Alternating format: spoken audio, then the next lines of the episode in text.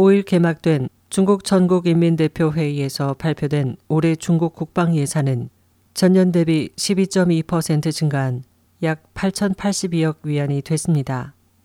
중국의 국방 예산은 지난 20년 동안 거의 매년 두 자릿수 성장률을 기록하고 있습니다.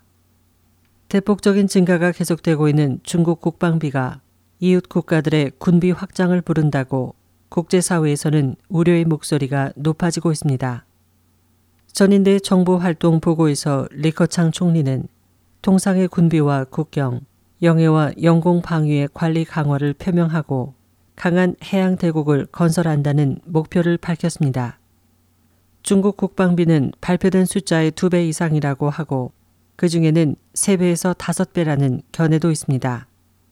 경제 성장이 7.5%로 둔화되고 지방 재정에 막대한 부채를 안고 있음에도 국방비가 거액 증가된 것에 대해 독일 주간지 슈피겔은 이웃 국가들에게 명확한 메시지를 보냈다고 분석했습니다.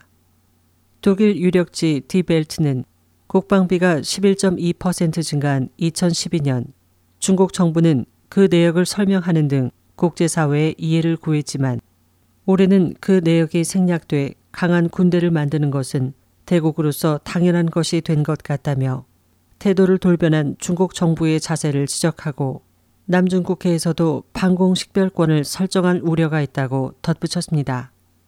한편 중국 국방대 차오량 교수는 영국 파이낸셜 타임즈와의 인터뷰에서 국내 총생산에서 차지하는 비율로 생각한다면 미국의 3.4%와 비교해 지난해 국방비는 불과 1.4%로 어디까지나 정상적인 수준이라고 강조했습니다.